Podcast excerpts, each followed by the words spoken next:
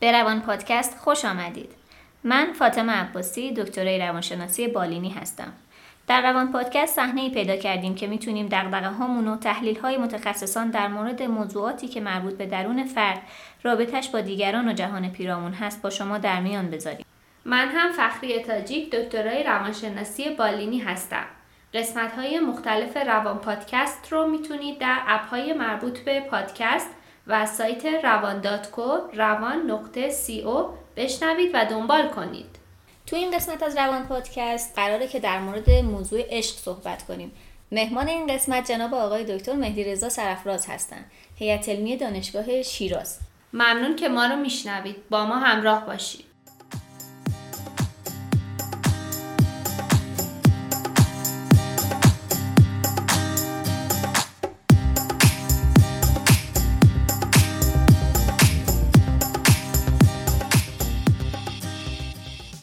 بعضی دلبستگی و عشق میگن یکی هن. ببینین وقتی از عشق صحبت می‌کنیم یا دلبستگی من اولش گفتم اصلا اساسا وقتی میگین عشق اول باید بپرسیم منظورتون چی هست؟ چون گفتم این واژه ممکنه معانی مختلفی داشته دقیقا معانی مختلفی داشته باشه. ولی وقتی از, از من به من وقتی که توی نقش یک روانشناس یا به شکل اختصاصی تر روانکاو می‌پرسین عشق چی هست؟ من خیلی سریع به این فکر می‌کنم که خب اگر شما منظورتون اینه که من وقتی توی سن 20 سالگی 25 سالگی 30 سالگی 18 سالگی دارم یه تجربه احساسی پیدا می‌کنم یا یه تجربه ارتباطی پیدا می‌کنم یا یه تجربه رمانتیک پیدا می‌کنم که اسمشو می‌ذارم عشق.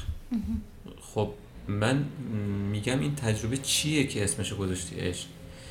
آیا تو یه نوجوانی هستی که روی دیدن یا شنیدن یا توجه یک دختری یا حالا اگر که شما خانم هستین یا پسری وسواس شدی و هی تو ذهنت داری میچرخه که الان کجاست الان چیکار می‌کنه؟ الان زنگ بهش بزنم چرا اون زنگ نزد؟ کاش ببینمش کاش همه الان اگه نبینمش نمی‌تونم تحمل کنم. اینو اسمشو می‌ذاری عشق؟ یا نه شما یک خانمی هستین که اصلا بدون شوهرتون حس می‌کنین میمیرین اصلا نمی‌تونی هیچ کاری بکنین وقتی اون توجه نمی‌کنه کلا دپرس میشین. و اصلا نمی‌تونین زندگیتون رو به چرخونین همش باید اون تصمیم بگیره. هی میگین تو چی می‌خوای؟ تو چی میگی؟ اینو اسمشو می‌ذارین عشق. این یه وابستگی شدید. دقیقه ببین شما اسم چی رو می‌ذارین؟ عشق. به همین دلیل وقتی میگیم که دلبستگی و عشق یکی هن. چون دلبستگی واژه‌ایه که توی ادبیات علمی روانشناسی به وجود اومده و تعریف مشخص داره. کمتر مورد برداشت های متفاوت قرار می‌گیره. ولی عشق نه عشق توی ادبیات آمیانه به وجود اومده و خب حالا ما داریم استفادهش می‌کنیم. پس باید ببینیم که منظورمون چی از یه طرف دیگه من باز به عنوان روانشناس روانکاو می‌پرسم خیلی خب اگر که این ما فکر می‌کنیم این پدیده یه پدیده خیلی فراگیر هست و انسان ها خیلی دنبالشن و خیلی به خاطرش انرژی می‌ذارن انگیزه دارن و درصد زیادی از فیلم هایی که می‌سازن داستان هایی که می‌نویسند هول هوش این موضوع داره میچرخه. این از کجای ساختار روانی یا وجود ما میاد؟ حتما یه نیازی هست. پس باید برگردیم عقب. وقتی برمیگردیم عقب با یه نیازی برمیخوریم که اگر به شکل تحولی نگاش کنیم میاد می‌رسه به یکی از معانی که ما از عشق داریم و همونیه که ما اون رو عشق سالم می‌دونیم و بقیهش رو فکر می‌کنم که باید با واجه های دیگه ای بیان کرد. مثلا یکیشو گفت وابستگی نه عشق. یکیشو گفت وسواس نه عشق. به همین دلیل هم هست که باید تحولی به این موضوع نگاه بکنیم.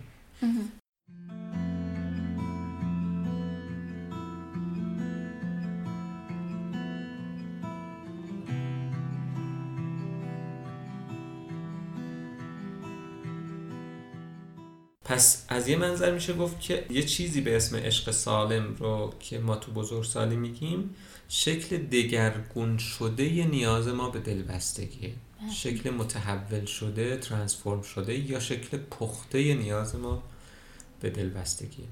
چون اگر یک نیازی خیلی ریشه دار و عمیق باشه مثل نیاز به داشتن یک رابطه گرم ایمن و صمیمانه این نیاز مربوط به دوره خاصی نیست. یعنی نگاه متفاوتی که ما داریم به عشق اینه که ما تو زندگیمون تا کی به عشق نیاز داریم؟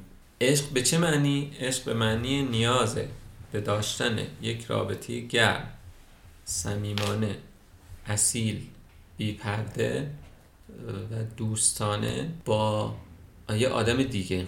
خب این یک معنی وسیع ترشه که بعد حالا وقتی که بود رومانتیک هم پیدا می‌کنه یک وجوه دیگه هم بهش اضافه میشه. خب این نیاز مال کیه؟ مال چه سنیه؟ مال تولد تا مرگه. مربوط به یه دوره خاصی نیست. ولی آیا از تولد تا مرگ یک شکل داره؟ قطعا نه. قطعا وقتی ما نوزاد هستیم وقتی ما پنج سالمون هست یک رابطه کامل یک طرفه دوست داریم داشته باشیم و می‌خوان فقط به ما بدن فقط توجه کنن. فقط نیاز ما رو ارضا کنن. ما نمی‌خوایم نیاز یکی دیگر ارضا کنیم. ولی اگر تو بزرگسالی هم اینطوری رابطه برقرار کنیم چی؟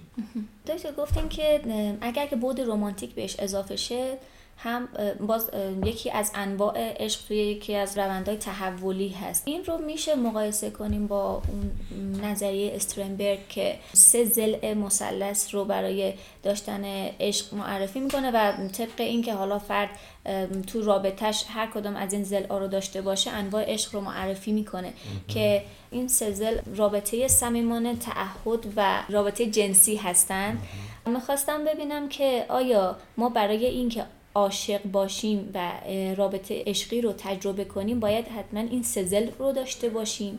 یا به تعریف شما دلبستگی و حالا اون بعد رومانتیک رو داشته باشیم. و اینکه اصلا بعد رومانتیک منظورتون چیه؟ خب ببینین بعد رومانتیک منظورم همون در واقع بعد سکشوال قضیه است یا جنسی قضیه است. ولی می‌خوام یه نکته ای رو بگم. شما یه جایی از صحبتتون توی قسمت قبل اشاره کردین به نظریه مزلو و تو اون هرم نیازهاش یه جایی نیاز به صمیمیت رو میگه که منظورش همین برقراری رابطه صمیمانه است با دیگری که گفتین این خیلی شبیه به چیزیه که ما عشق مینامیم. الان از نظریه مثلث عشق استرنبرگ یاد کردیم که ایشون سه وجه رو برای عشق در نظر می‌گیره و بعد بر اساس این سه وجه میگه که هر کدوم از این وجه ها اگه غایب باشن شکلی از رابطه عاشقانه هست که مشکل دار هست و اگه ستاش با هم باشند کامل و سالم وجودی بله. که شما ذکر کرد من می‌خوام بگم هر دوی این نظریه پردازها به نظر می‌رسه به عشق توی بزرگسالی پرداختند. نه تحول عشق.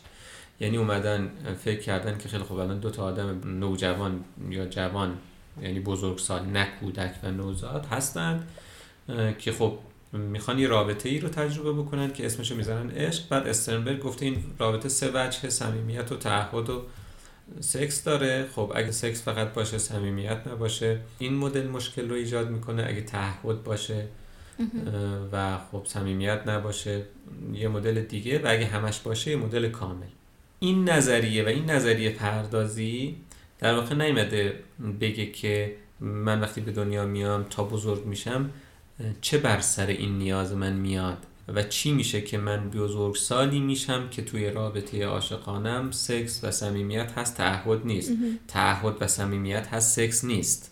چی میشه که بله. شکل یعنی آسیبزایی از, از منظر سبب شناسی بررسی نکرد از منظر تحولی. بله.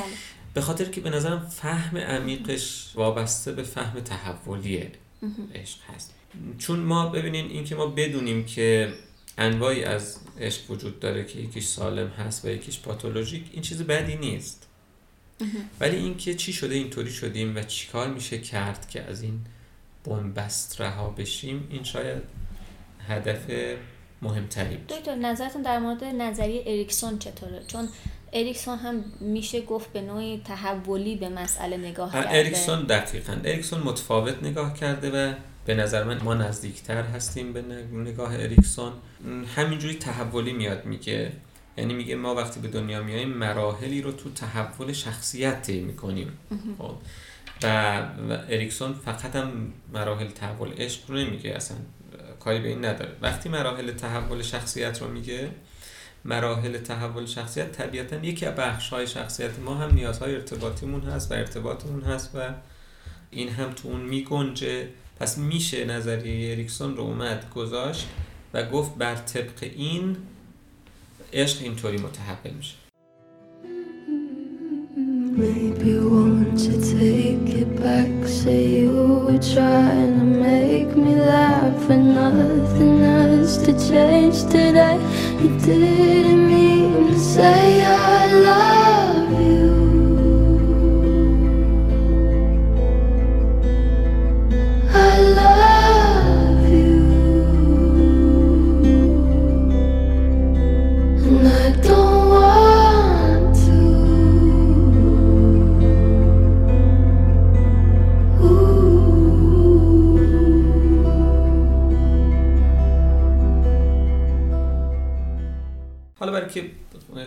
شنوندگان شما خیلی برشون ممکن سوال ایجاد بشه که نظریه اریکسون چیه. اریکسون یک روانکاو بود که سعی کرد که نظریه تحول شخصیت رو طی هشت مرحله در واقع بیان بکنه. من خیلی خیلی تیتروار میگم یعنی کامل اصلا نمیگمش. و به این شکل که میگه تو هر فازی از زندگی ما با یک بحران خاص اون سن روبرو هستیم که اینکه اون بحران رو چجوری طی بکنیم چجوری حل بکنیم یا چی. چجوری باش برخورد بکنیم تعیین کننده این هست که به چه شکلی وارد مرحله بعدی بشیم. به عنوان مثال میگه وقتی ما به دنیا میایم سالهای اولیه زندگیمون بحران ام- اعتماد. اعتماد در مقابل بیاعتمادی یا بحران امنیته. یعنی اینکه من اصلا تو این دنیا این دنیا جای امنیه یا نه؟ یعنی با این بحران روبرو هستیم. ما وقتی به دنیا میایم ممکنه با این بحران که من کیم روبرو نباشیم. بیشتر با این بحران با این تعارض روبرو هستیم که اینجا جای امنیه میشه اعتماد کرد. اینایی که دور و من هستن آسیب می‌زنن یا می‌تونن منبع می‌تونن دلبستگی باشه منبع امنیت و و حمایت باشن. این شبیه همون چیزیه که شما دارین میگین ولی انگار اریکسون محوریتش تحول شخصی فرد دقیقاً. بوده و محوریت صحبت همینو شما گفتم. گفتم که رابطه فرد با مراقباش یا با هر فرد دیگه ای اگر بخوایم در واقع چیز باشیم یعنی بخوایم دقیق باشیم اریکسون هم به نوعی انگار همینو داره میگه ولی تو چیزی که من دارم میگم انگار دقیق تر شدیم و ریزتر شدیم روی دقیقا همون نیاز خاص. و تحول این نیاز خاص اریکسون کلی تر داره میگه بله. حالا بذارین این توضیح هم راجع به نظر اریکسون بدم که اگه کسی ابهام داشت روشن بشه بعد میگه خیلی خب اگر که اینجا ما این بحران رو به این شکل رد کردیم که احساس کردیم اینجا امن دنیا و آدم های اطرافمون منبع امنیتن میریم وارد فاز بعدی زندگیمون میشیم که بحران های دیگر رو طی می‌کنیم و تو نوجوانی بحران هویت هست که من کیم مثلا چیم من هویتم رو پیدا بکنم و بعد از اون بحران صمیمیت در مقابل انزوا که اصلا من می‌تونم صمیمی بشم یا نه.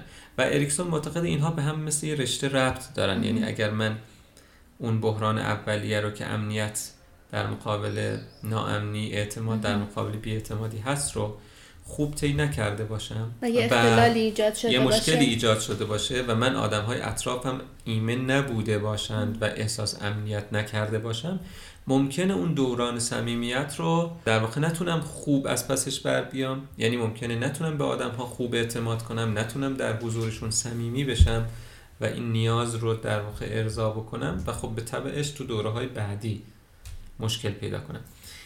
این هم به نوعی این نظریه به اون چیزی که من دارم میگم نزدیکتره تا نظریه استرنبرگ که اون سه وجه رو مطرح می‌کنه یا نظریه مزلو که هرم نیازها رو به ترتیب مطرح می‌کنه و معتقد یه جایی نیاز به صمیمیت خودشو نشون میده. ما معتقدیم نه. نیاز به صمیمیت داشتن رابطه عمیق صمیمانه و عاشقانه از بعد تولد وجود داره تا کی؟ تا آخر عمر. ولی متحول میشه. ولی طبیعتا یک نوجوان اگر مثل یک بچه صمیمیت بخواد یه مشکلی این وسط وجود داره یه مشکلی رخ داده. اگه یه آدم 60 ساله شبیه یک نوجوان دنبال پیدا کردن یک رابطه صمیمانه باشه احتمالا یه مشکلی ایجاد شده. این باید متحول بشه و پخته بشه.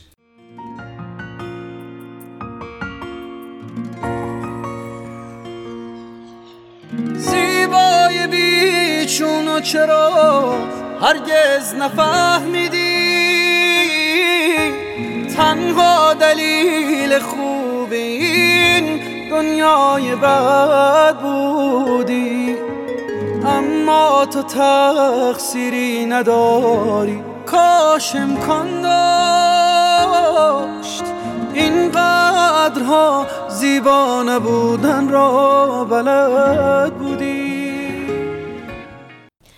آگاهی ما از این نیاز کی اتفاق میافته؟ چون من فکر می‌کنم از طریق نظر اریکسون ما بخوایم بهش فکر کنیم مثل اینکه فرد وقتی که داره بزرگ میشه آگاهیش نسبت به نیاز به این صمیمیت یا امن بودن رابطش فقط وقتی که به اون حالا مرحله صمیمیت در برابر انزوا هست می‌رسه. یعنی انگار قبلش به صورت ناهوشیار انگار اون موقع هست که تازه متوجه میشه نه واقعا نیاز به صمیمیت داره. بذارین یه مثال بزنم. ببینین من فکر می‌کنم نیاز به عشق یعنی نیاز به داشتن یک رابطه بسیار صمیمانه گرم نزدیک بی پرده رابطه که توش راحتی هر طور که هستی باشی بدون ترس از قضاوت سرزنش. و آسیب. این نیاز که از نظر من مهمترین و گاهی تنها ترین نیاز روانی ماست از بعد به تولد تا آخر عمر این نیاز که به تدریج متحول میشه از یک حالت کاملا یک طرفه و بچگانه به یک حالت بالغانه و دو طرفه این نیاز. شبیه در واقع نیاز ماهی به آب هست. ماهی تو آب به دنیا میاد و اگر این آب آلوده باشه خیلی زیاد و اگه این آب خشک بشه کامل ماهی میمیره طبیعتا. اگه ماهی زنده است یعنی تو آب به دنیا اومده. آب اونقدرها آلوده و آسیب زننده نبوده که بکشتش. و آب کامل خشک نشده که بمیره. ولی ممکنه که آب آلوده بوده باشه و خب رشدش رو مختل کرده باشه. همش در آرزوی آب یه آب دیگه زندگی بکنه. ممکنه آب کم بوده باشه و همش باز احساس کنه می‌خواد هنوز کمشه.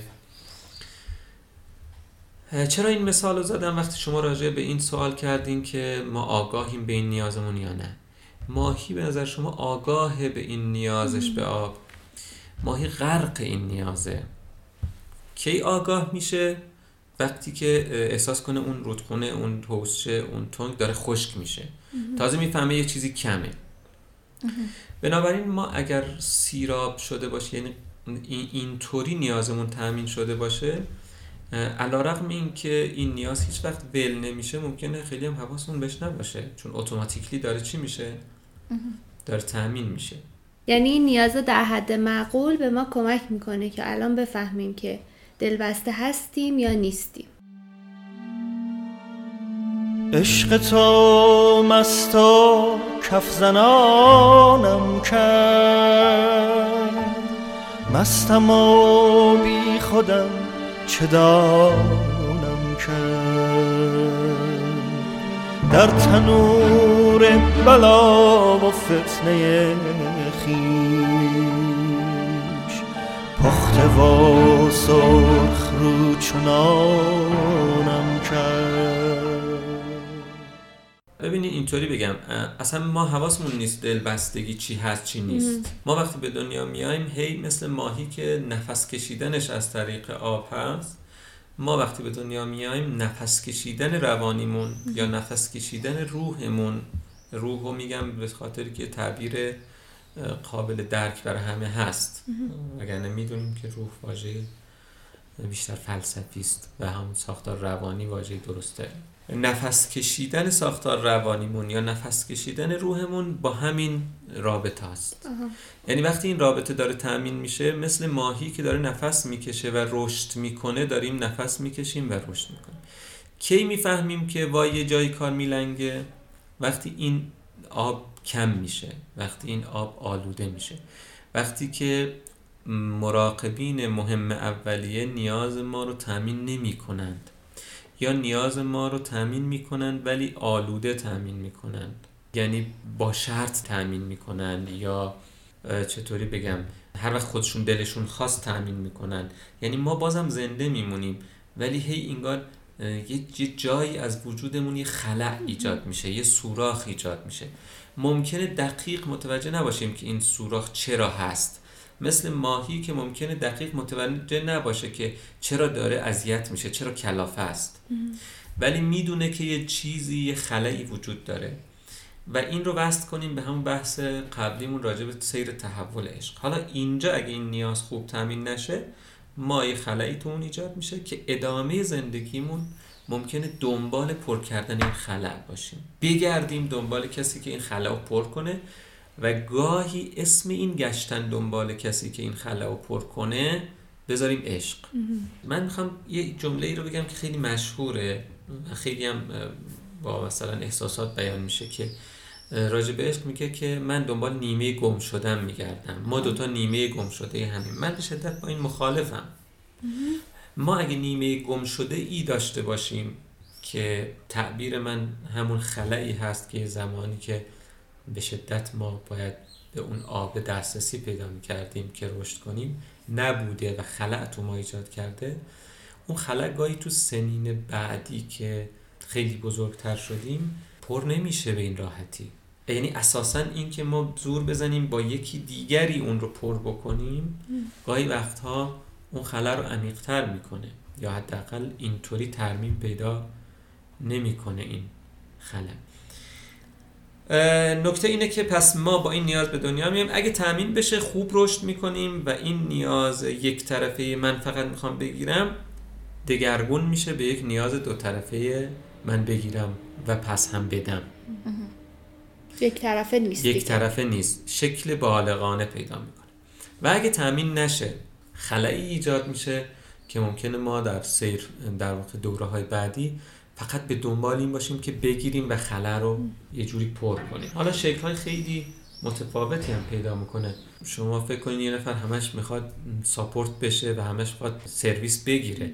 نه گاهی خلا و ما می‌خوایم با سرویس دادن پر کنیم. یعنی ما زیادی و بیش از اندازه سرویس میدیم که در واقع آدم آدم یا آدم های دورمون بمونن که خلا رو پر کنن.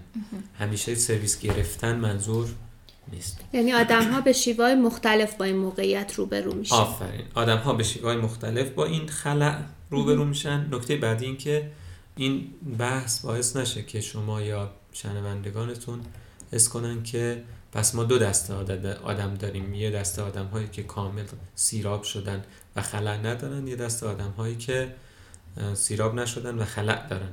نه. همه آدم ها به نسبتی سیراب میشن. و طبیعتا به نسبتی محروم میشن. این که شدت این محرومیت و ناکامی از دریافت این نیاز چقدر باشه تعیین کننده اینه که مراحل بعدی عشق رو ما چجوری سر بکنیم یا سپری بکنیم. خیلی ممنون دکتر. مراحل بعدی عشق رو توی قسمت بعدی میشنم بله. مرسی از شما. می پریدم ز دست او چون دست در من زد و کمانم کرد.